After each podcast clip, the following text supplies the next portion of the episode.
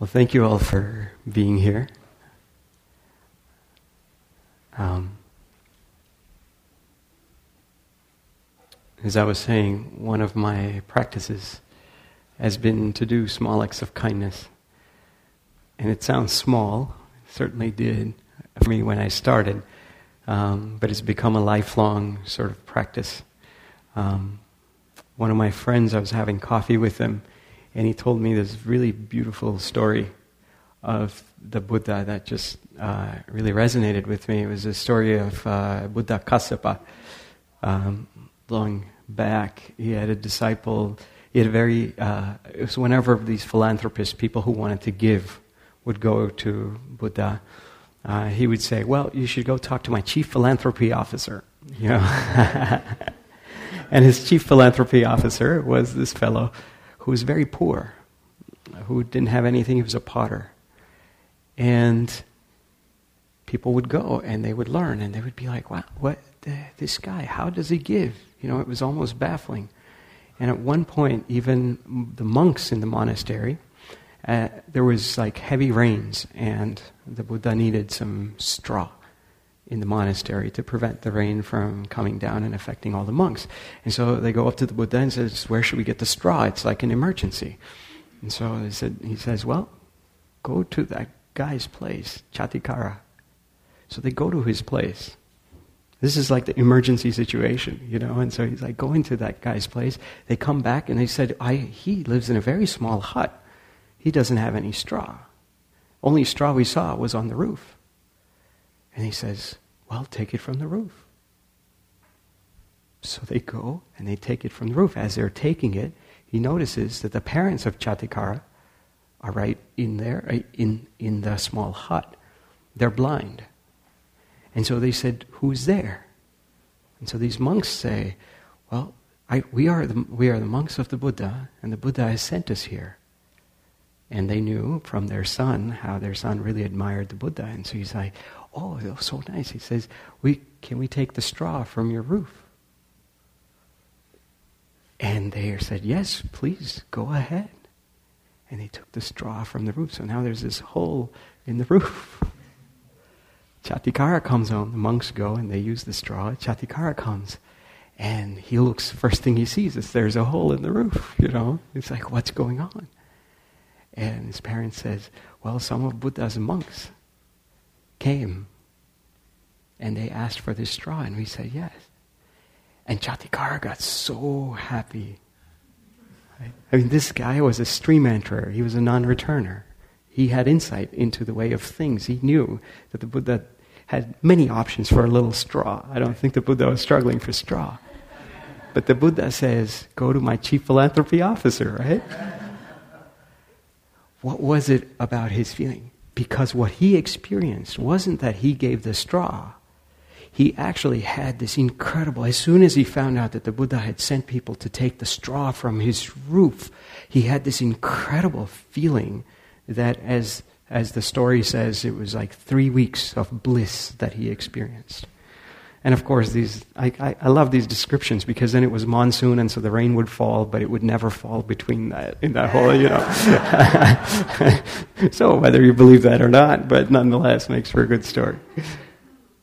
But what was it about the quality of Ghatikara that even someone like the Buddha is attracted to? And how can we, you know, how can we nuance even the smallest acts that we do, so we can head to in that direction. So I want to share, perhaps, I was, I was talking to a bunch of kids, and I was telling them about these four stages because I was like, you know, when you go to college, you have freshman year, sophomore year, junior year, and senior year. So every year you learn a few insights. And so I said, well, let me tell you about four insights of generosity that I've learned. And I'm, I'm probably still a freshman, but you know, I think uh, I, you, you, get, you get a flavor of what you have to learn. So in the freshman year, so I want to tell you these four stories of these four years and four insights. In the freshman year, it, we look at giving, we look at generosity, we look at this inside out metta that flows out as an opportunity. And I think that's great. But one of the things that certainly happened to me in my journey is that I would have all these missed opportunities. There, it's like, yeah, I want to give, I want to practice, I want to become a better human being, I want to transform myself. Because even the smallest act of kindness, a smallest act of other centeredness, creates a calmness in the mind. And in that calmness, we fall into a deep interconnection. And in that deep interconnection, everything else flows much more easily. So I was like, yeah, this kindness thing, these small acts of kindness, good idea, you know, but I would do it. And then I would think of these acts, and I would have these missed opportunities. For example, it was my wife's birthday. This is two years ago. It was my wife's birthday, and she loves flowers. We don't usually make a big deal out of birthdays, but she loves flowers. And she also loves for me to go running and work out, so I don't like get chubby cheeks, you know. and so I was like, okay, you know what? I'm going to go get her flowers, and I'm going to run to the store, and I'm going to run back. It's a good idea. You know, feed two birds with the same seed. So I had my whole thing, and then I was like at the store, and I said, you know, let me just go over the top. I'm just going to get her two bouquets. So I got her two bouquets, and I'm running back. Right? So imagine this guy running, like huffing and puffing. You know, I'm not that much with two bouquets, right? It's like it's it's it's it's comedic in many ways. And so this young girl, high school girl, this happened. I live nearby, and so this young girl. Um, looks at this. She's in high school, an adorable young woman. And she just sees this with like two bouquets. It's just like she doesn't know how to make sense of it. But she looks at me straight in the eye and she's like, Oh, for me, you shouldn't have. and it was, and I was like, oh, I, I, I, cracked up, I laughed, but I was like so concerned with my own breathing and my own equilibrium that I was like, yeah, yeah, okay, that was sweet. And I'm like, I gotta go there. And I realized it would have been the perfect thing, right? If I would have said, actually, it is for you. Here's, take one. I had two, right? It just would have, and I, my wife loves this kind of stuff. So she, yeah, that would have been the best gift to her. You know, it's like, I gave one of yours to someone else, you know, it's like, so, so I would get brownie points there and I've got that one other one, you know, it's like I would win, but missed opportunity. but why did I miss that opportunity? right? Because it, it was just literally like 60 seconds after. I was like, oh, of course, I would do that. It comes very naturally, you know. For, for me, it, it's not like a, but in that moment, I was so obsessed with how I was feeling. I was out of breath. I was, I had an agenda. I was, you know, going there and I had to do all this stuff. And in that future orientation, in that like wanting to be out of my current state, I missed that chance. And this would happen. I think this is the thing. It's a, it's a great sign that you care to make it happen. Like even a minute later, you're like, oh, yes, I should have done that. that I think that's a great sign of the freshman year. But, it, it, it, but it's very important to see that. Right? At one time, I was walking and I saw I saw I, I was uh, going to a meeting at UC Berkeley, and I saw this was meeting a professor, and so I was thinking, okay, I should say all these things, and we had all, you know, and I was like, okay, we have this much time do, doing all the mathematics, and on the way, I saw this guy lying on a lawn, just blissed out. He was a homeless guy, just completely like, oh man, kumbaya, life is good. I'm taking in the sun, you know. And here I am, like going to a meeting, thinking about what's going to happen, and what's, you know, and then I come back and I'm going to do all this stuff. And here is this guy completely blissed out. And the thing that flashed in my mind was a story of Wavy Gravy. Wavy, I, some of you know him, he's a 60s icon. So Wavy had told me the story, like back in the days, he was a poet and at the end of these poetry readings in San Francisco, they would pass a hat around and they would put, like, everybody would leave some money in there. But Wavy was a very generous guy. He is a very generous guy. And so, what he would do with all this, he would say, This is great. I receive other people's generosity, but I'm going to pay it forward. So he would go at night, he comes out of these poetry readings, and it's probably like 1 a.m., and he sees these guys kind of like that blissed out homeless man that I was looking at. He sees these guys sleeping and in, in suffering. He would take the money, stuff it in their pockets, and leave. They would never even know. So they wake up next morning looking for that Kleenex and, whoa, what's going on? And just to know that he had made somebody's day like that was enough for Wavy. And again, I saw this guy and I was like, oh, I should do that. Right? Take out whatever I have in my wallet, just stuff it in his pocket. And then I'm thinking, no, no, no, I'm late. I got to go to this meeting. And I'm thinking, oh, that's a cute idea, but like I'm already like 18 steps ahead of that. And then I'm thinking, no, should I, should I not, should I not? I didn't do it. You know. And I think this is very uh, emblematic of our freshman year. We think of these ideas and we don't do it. And we don't do it because of this internal noise that's going on in us. It's not like, oh, I see this effortless moment. Forget about you know what the other person's thinking. And then there are some moments, of course, where you do it. You know, I met a, I met an incredible human being, Mark Dubois, who has saved thousands and thousands of miles of rivers. He was a, he's a great fellow. I could tell you his story.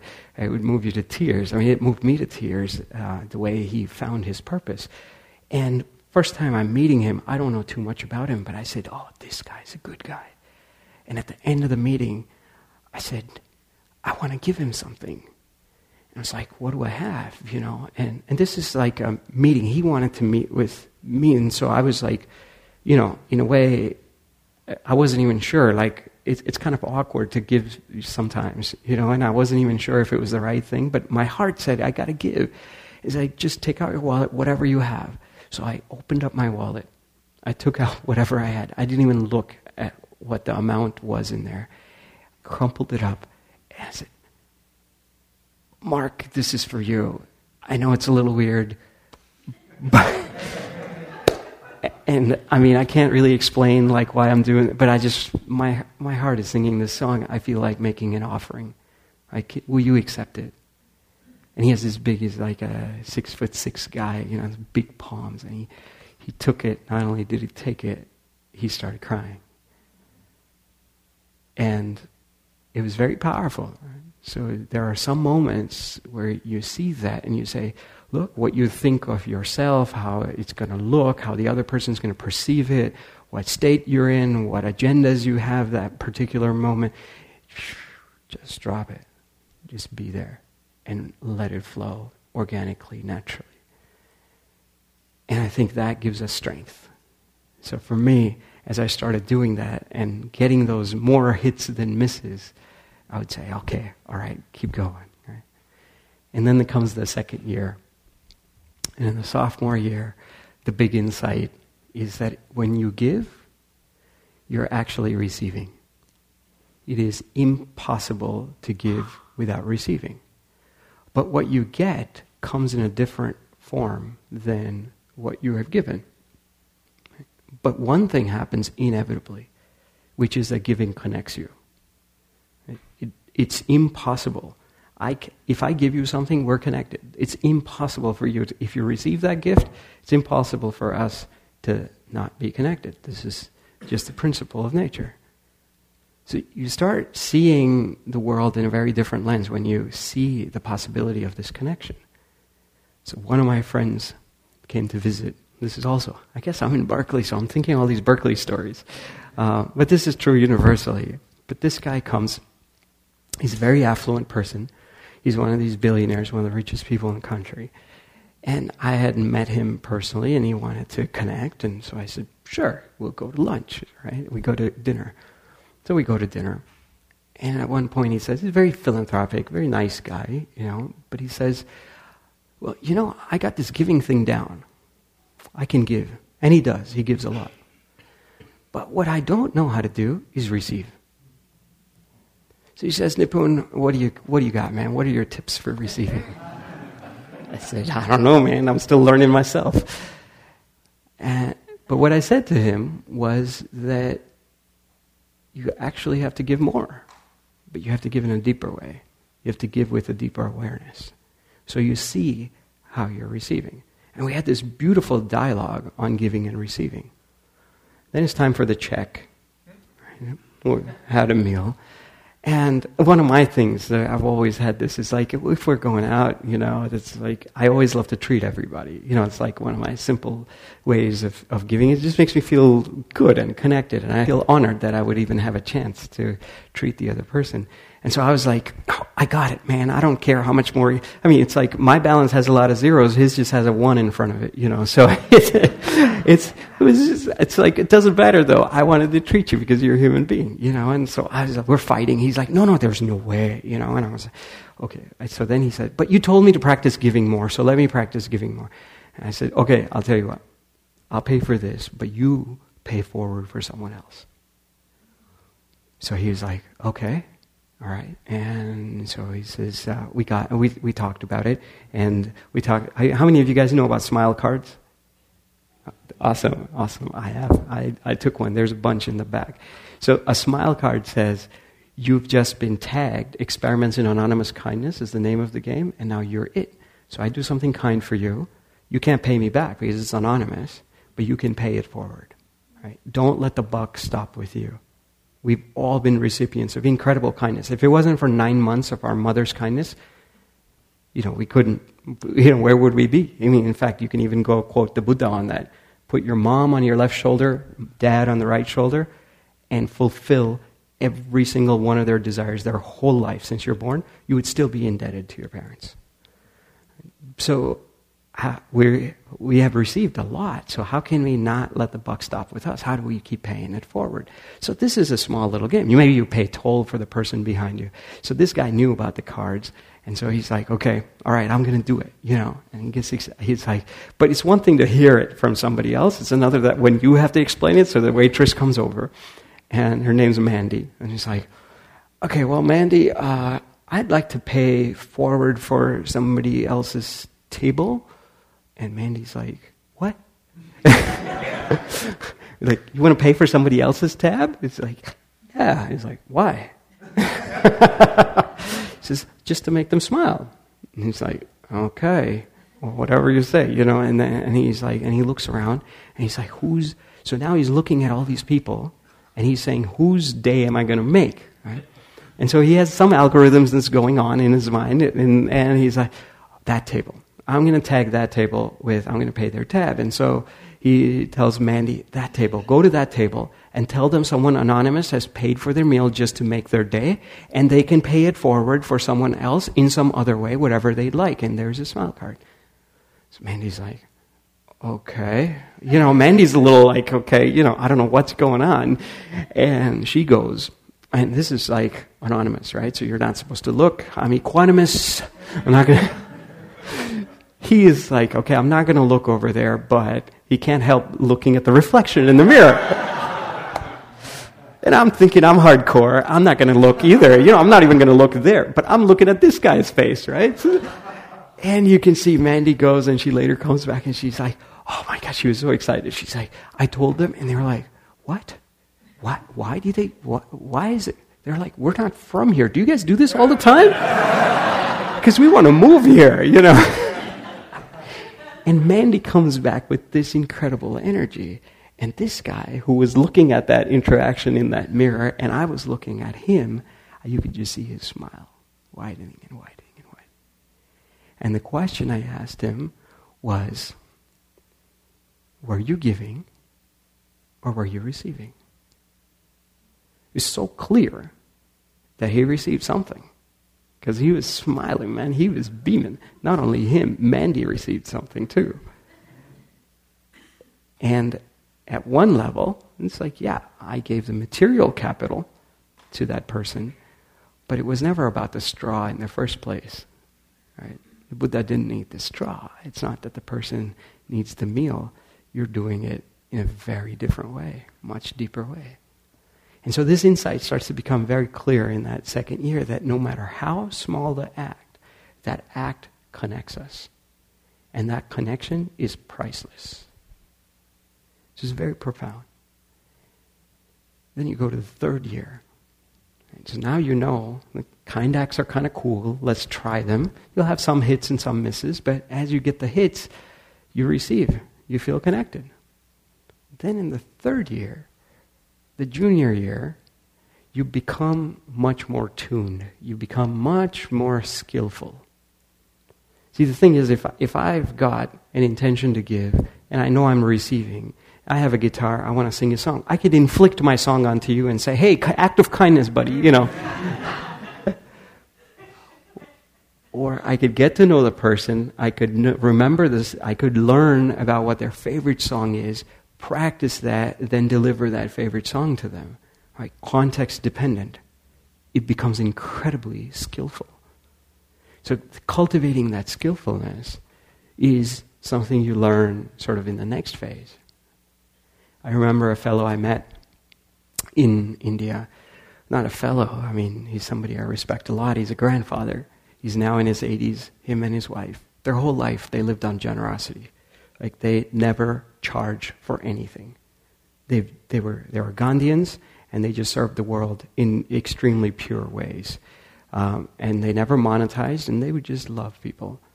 They didn't have anything. They were very poor, obviously. They, you know, they, they don't uh, care as much for accumulation. So they've just been giving, and their trust was in the connection.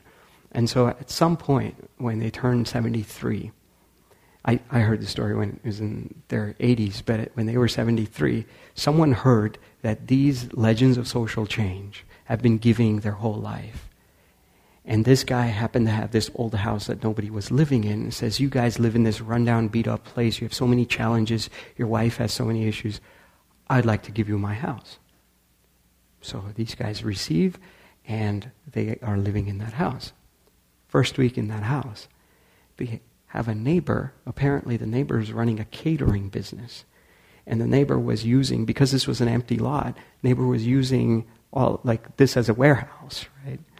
And so they're now moved in, and the neighbors like brings all the stuff that he has to cater the next day, and he's storing it in the front porch. And this guy's like, "Oh no, wait, this is our house now. You can't do this," you know. So they tell that guy, and they're like, "Do you know who you're saying no to?" And they're like, "No, but this is our house, so it doesn't matter who you are." They're like, "You should be afraid of," because apparently this guy was a really thuggish character and everybody was afraid of him, and nobody would say no. And, and these 73 year olds, you know, one of them in a wheelchair, they're like, we're very principled people. This is not the right thing. This is the boundary. You can't do that. So they kicked them out. And they said that this is non vegetarian food and this is, you know, alcohol. We don't have alcohol. We don't have, we're vegetarian, so it doesn't, you know. So they pushed him out. Midnight that day, there's a rattle on the door. Who's Arun? Who's living here? You know, he says this, this guy's name, Arun Dada. He says, Who's living? And this guy is like the kind that sleeps very early and wakes up at 4 a.m. So midnight is like right smack in the middle of his sleep hour. He kind of wakes up, puts on his glasses, he goes out. He's like, Someone's yelling my name. He's like, You called? It's like, Who do you think you are? I live next door. I run a catering business. I'm going to use this place. You got that? And this guy's like, he's just waking up, you know. It's like, well, good morning to you too, you know. and he says, uh, no, sir, sorry, this is, uh, we've now moved in. You, you, you know, this is no longer appropriate here. Very kindly, compassionately. This guy, like, smacks him one. Imagine doing this to a 73 year old guy, and this guy's like full of love. If, I mean, if, if, you, if you met him, you would know this guy. He just hits him one. His glasses fall off. This guy takes the glasses and chucks it in a nearby sort of pool of water that's streaming down. And this guy says, You say no to me, bad things are going to happen to you. You got that?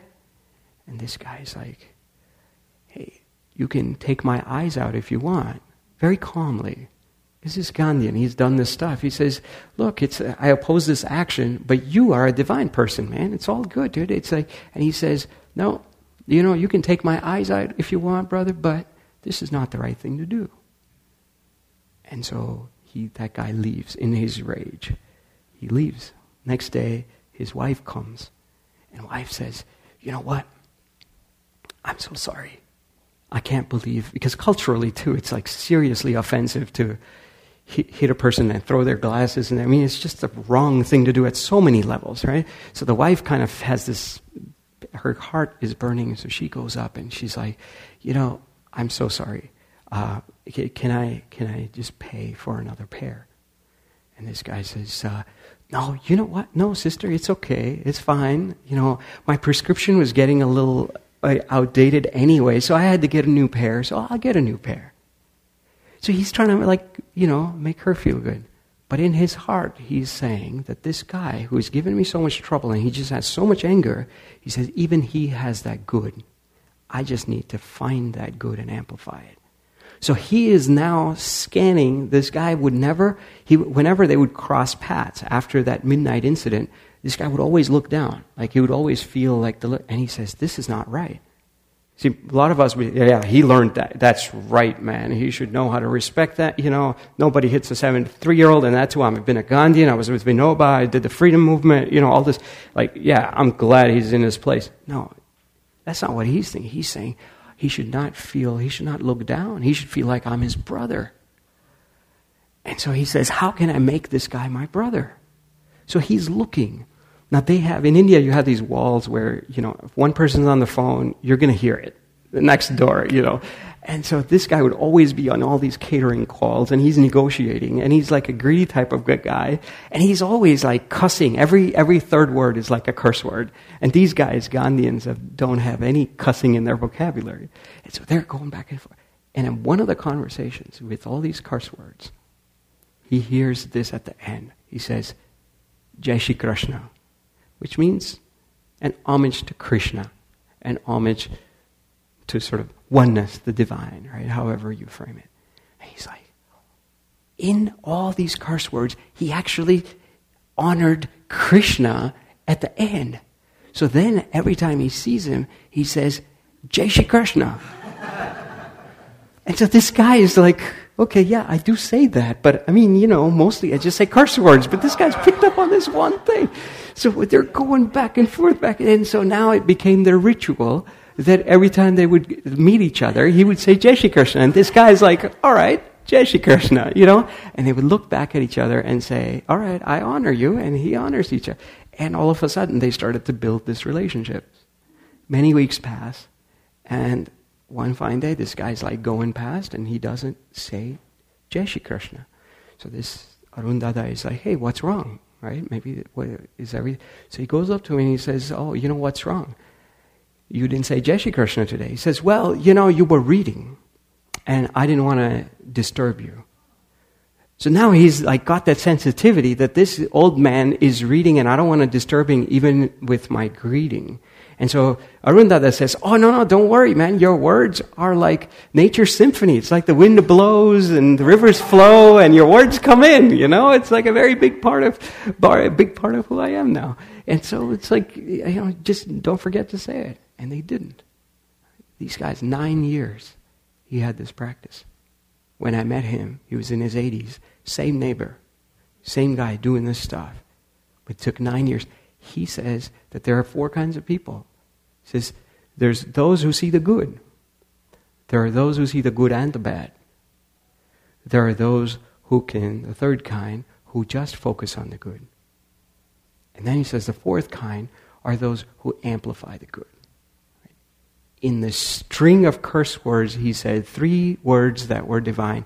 He looked at that, he amplified it, and he created a whole relationship with this person based on that. That's skillfulness. That's taking a whole, that's like a much deeper form of giving. You could just say, I want to be kind to this, because this guy's very kind. I should be kind. I can, I can easily be kind to him. But this person is not very kind. And how do I find out? It's not that this person is not very kind. Every person is kind. The thing is that person may be overcome by certain actions that are not kind. And so you say, underneath these actions, where's the kindness? And how do I amplify that. And that's the kind of skillfulness that you see in sages all across all traditions. Certainly, Master Hua. There was, I mean, there are so many stories. Master Hua is the uh, founder of this lineage uh, of which this monastery is a part. And there are these amazing stories. There was one guy that came in, was sitting in an audience, and Master Hua just goes to him and he says, You should stop eating meat. And it's just a sentence. You know, I said it, nothing happened, you know. But when Master Hua said it, and he knew exactly the right moment to say it, he knew who to say it to. This person was very conflicted because his dad was a butcher. And he had so many conflicts, and he was just in the monastery, figuring out, you know, trying to sort it all out. And here's the teacher saying, You should stop eating meat. You know what that guy did? Became a monk. Decades later, he's still a monk. Skillful means. This is not saying, oh, let me tell you the advantages of being a monastic, and you know, this is what you will get in 10 years, and then at your 15 year anniversary, we'll give you this watch. No, no. it's a deeper kind of skillfulness. And I think that cultivates in the third year. And in the last year is this idea of spontaneity and humility.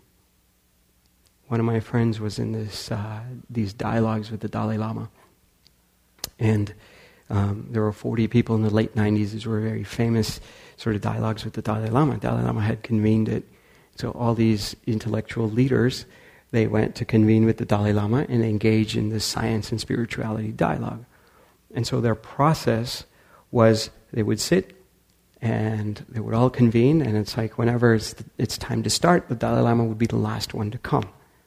So everyone is seated there, and the Dalai Lama comes, and everyone bows to the Dalai Lama, as is customary. And then the Dalai Lama bows back. And as he bows back, my friend, who was among these 40 people, he says, I noticed a very curious thing that the Dalai Lama would bow to different heights every day. So he got a little curious. He's like, you know, there was, okay, Monday, and then Tuesday, you know, and, and then and then maybe just this again on, on Wednesday. He's like, what's going on? You know, so come Friday, he's like, he got it. Says, right as the Dalai Lama was coming in, he was scanning to see who was the lowest bow, and he would always bow lower than that person. What is that humility? What is that spontaneity?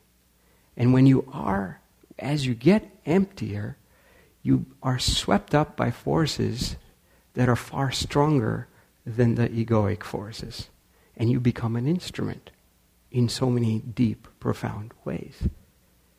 Speaking of the Dalai Lama, one of my friends was hosting him in Oregon, and they had like 11,000 people of space, but 20,000 people showed up.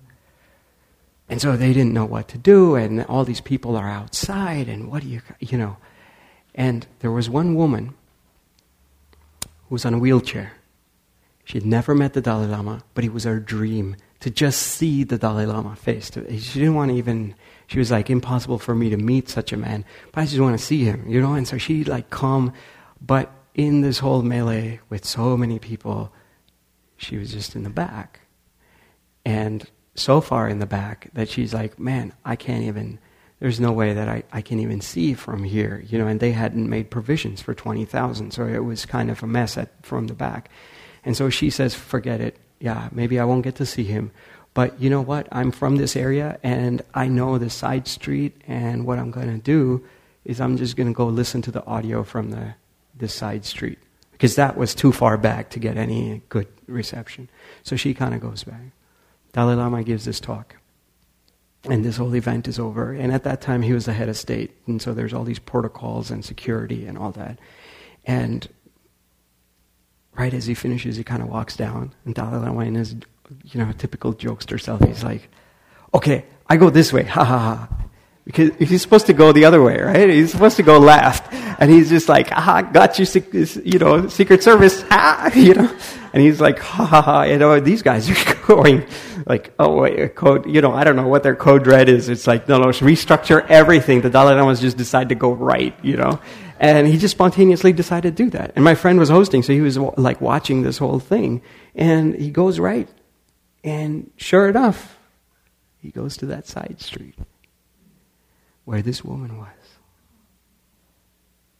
And he bows down and he holds her hand as she's in a wheelchair, and this woman just can't stop crying.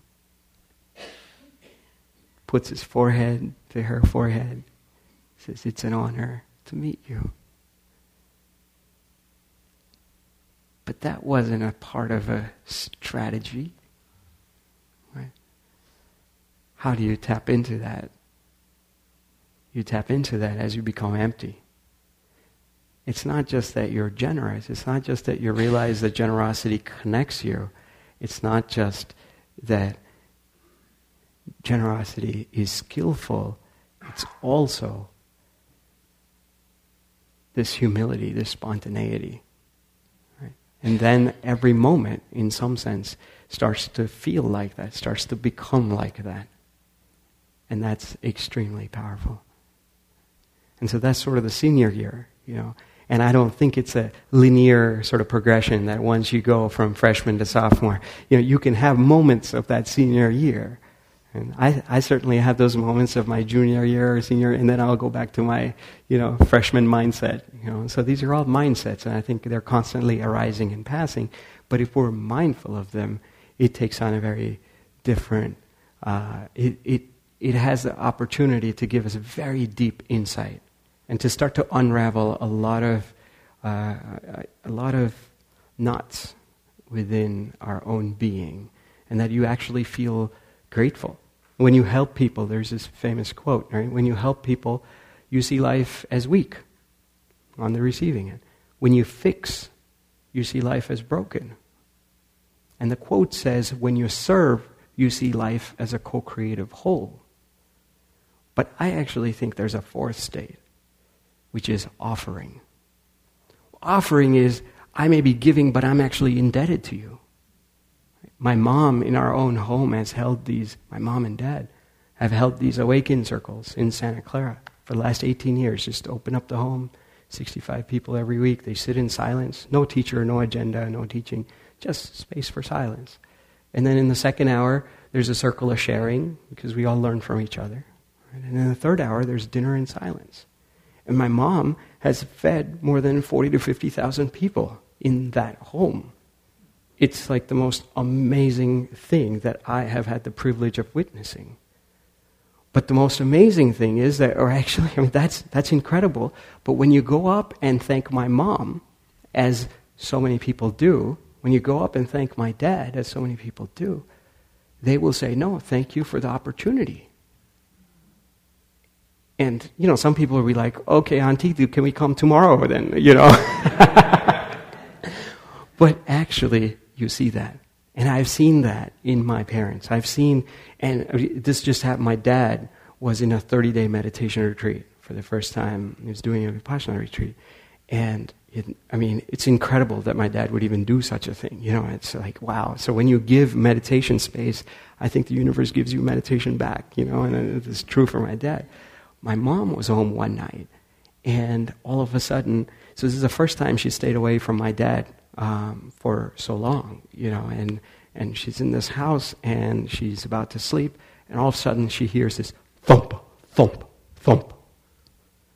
And she's like, okay, are those gunshots or are those, well, we don't, I don't know, someone's throwing things? What's going on? Someone, clearly you feel under attack. So first thing she does, turns on all the lights and just to let them know that look somebody's inside you know just be mindful i don't know that was her reflex. Then she realized and she started to think just in that moment she's like you know i've had thousands and thousands of people that have come into this house. If something was going to happen it would have happened.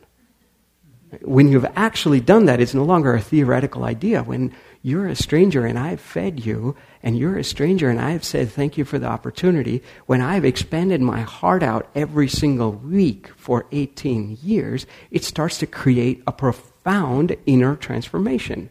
And in that moment, that inner transformation, you don't really know how deep that inner transformation is, but in such a moment, it is tested. And for my mom, it was tested. So she turned the lights on, and she says, Well, there's this wall between me and the other. But really, that wall is just in my mind. I don't have that wall on a Wednesday. So she open, unlocks the door and goes out. I mean, I can't tell you how incredibly out of nature that is for my mom. To conf- I mean, she's hearing these sounds at our window, and she's now saying, Bring it on. She goes out and she sees these little kids. They're actually throwing oranges. They're pelting our windows with oranges. And my mom's like, okay. And my mom's response, so powerful when I heard the story, she says, Oh, I could use those oranges. Can I have them? She's not even saying that they're wrong in throwing the oranges. She's saying, Oh, wait, wait, I've got a better use. That's great that you guys are having fun here. But, you know, we can feed people with that. You know, it's. A... And she befriended. And these kids, of course, ran away, you know. But that transformation, right, that deep transformation, is not going to come because you hear a story. It's going to come because you do 18 years of practice. Right? And that and this practice is going to have so many different states. We'll have the freshman state, and we'll have the sophomore state, we'll have you know, the skillfulness state, we'll have the humility uh, phase, and then we'll have those which are not quite like that. Right? But it can lead to something very profound and deep. So I want to end with a poem, and, and I think we have a few minutes to do Q&A. Um, so this is a, I'm not checking my email, guys. I met a guy recently, a 96 year old Sufi master, um, incredible human being. First time I met him, it was in a large audience. His name is Dada Vaswani. And there were a lot of people, it was at his center. And I was just, you know, I, I was just one of the people there. And I had to say something around youth and, you know, something like that. And so I was one of the speakers sitting near the front. He calls me over and he says, Come, sit here. And this 96 year old man, like, he couldn't even get up, he couldn't even lift himself. And he needed two people to lift up. But he got up to, like, just out of respect. He's like, Oh no, just to, like, use it first. And I was like, You know, I'm just an everyday guy, and here's this big saint. And I said, and I realized he just sees everybody in that way. Like he just thinks everyone is amazing. Like I was thinking this guy's a saint and the rest of us are, you know, in his mind, he's not thinking like that. He's saying, How divine. Thank you. Come, sit next to me. And I'm honored. Right? It's that space of offering. So I met him again, second time, out of serendipity. And we have this incredible dialogue. And at some point, now this guy at that time now is 97 He's looking me straight in the eye. He's not even blinking. He's so humble. You know, sometimes you meet people and they're big and they're strong, and you feel like, I want to be strong like that. With this guy, I met him, I saw him, I felt him, and I was like, I want to be small like that. Like, I felt so empowered by wanting to be small, by wanting to be nothing. Just that was his, his presence. And at some point, I was moved and I was like, Dada, how can I be of, of service?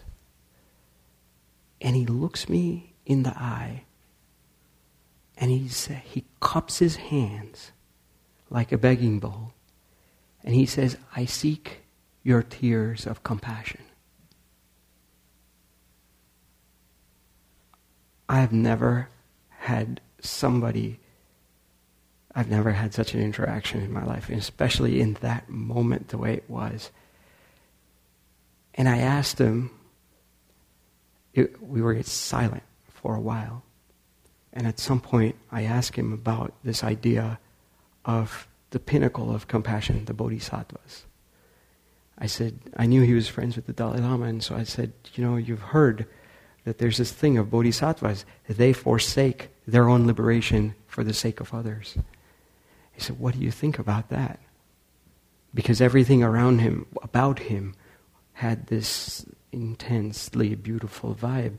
And so he looks me in this kind of a setting. It was a 45 minute interaction that just made me so empowered by being small. And even though I was small, I was like, man, I need to be far smaller. I need to be far more nothing It's like the total, you know, you can watch like an inspirational thing and you're like, yeah, I can be like, this was the exact opposite. And I was feeling elated. And I'm like, man, and this guy's asking me for tears of, who asked for tears of compassion? Like, I've never met such a person, you know? And in this, we would have these moments and I don't even know how to respond. I'm like in a whole different state. And he recites this poem when we talk about bodhisattvas. He says, have you heard of this poem by Shantideva? 14th century. And he's like, eyes are locked. And he says these words. He knew them by heart. He says, May I be a guard for those who need protection, a guide for those on the path, a boat, a raft, a bridge for those who wish to cross the flood May I be a lamp in the darkness, a resting place for the weary, a healing medicine for all who are sick, a vase of plenty, a tree of miracles. And for the boundless multitude of living beings, for the boundless multitude of living beings, may I bring sustenance and awakening enduring like the earth and the sky until all beings are freed from sorrow and all are awakened.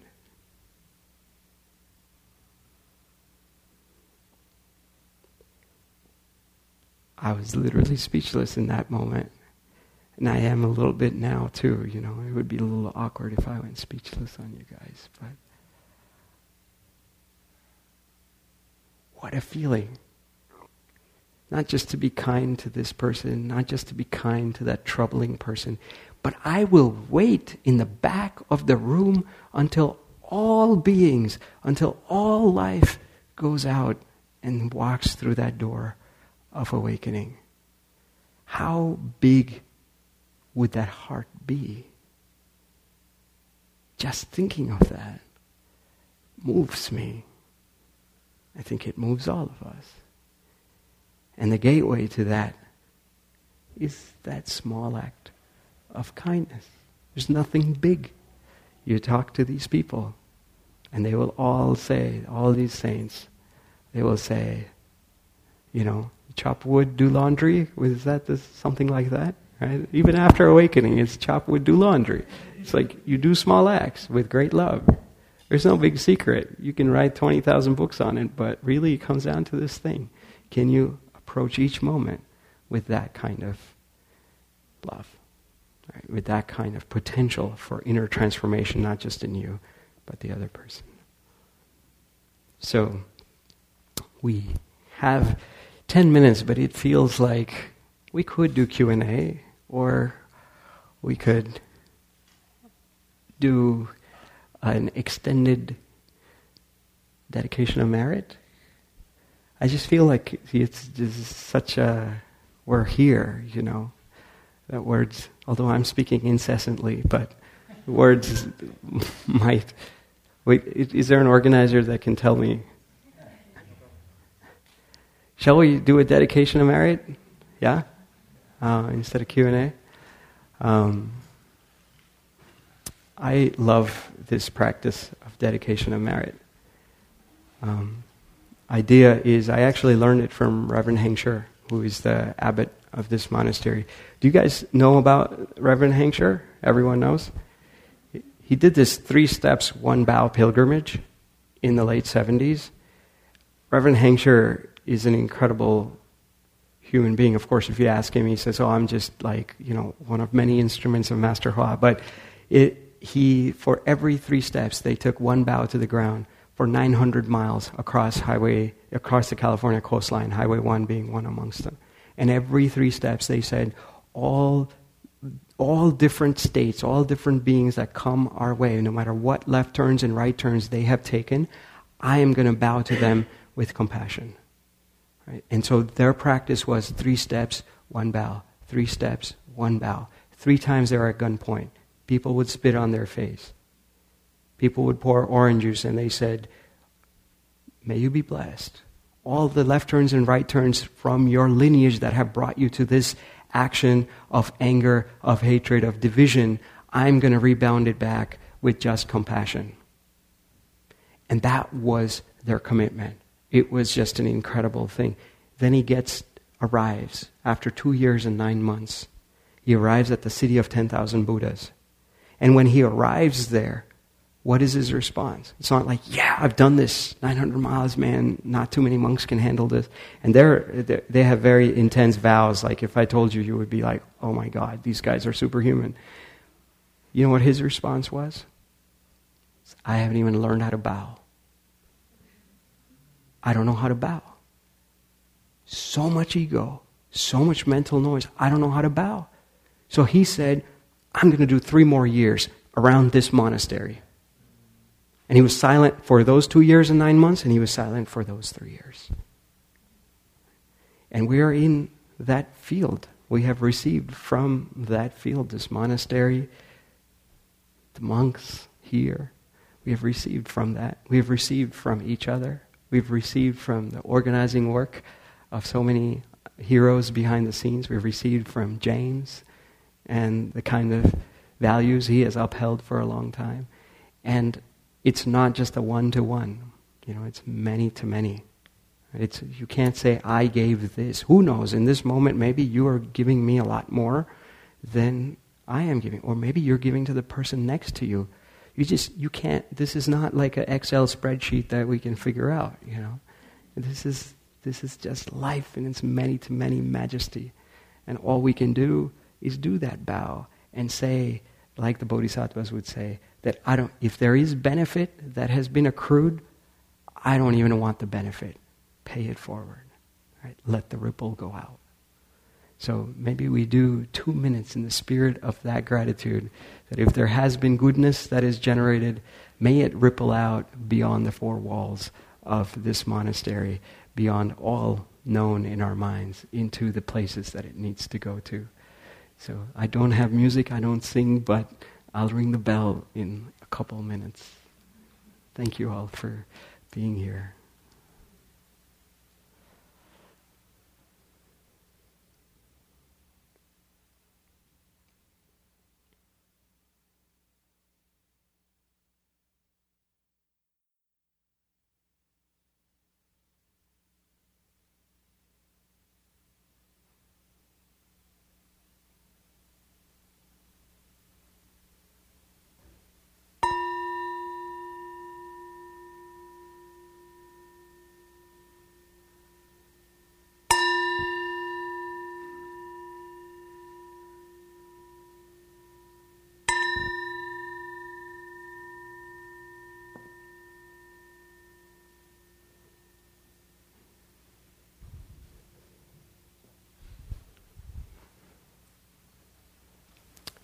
You'd like to stay connected, well, the first thing is we should do acts of kindness.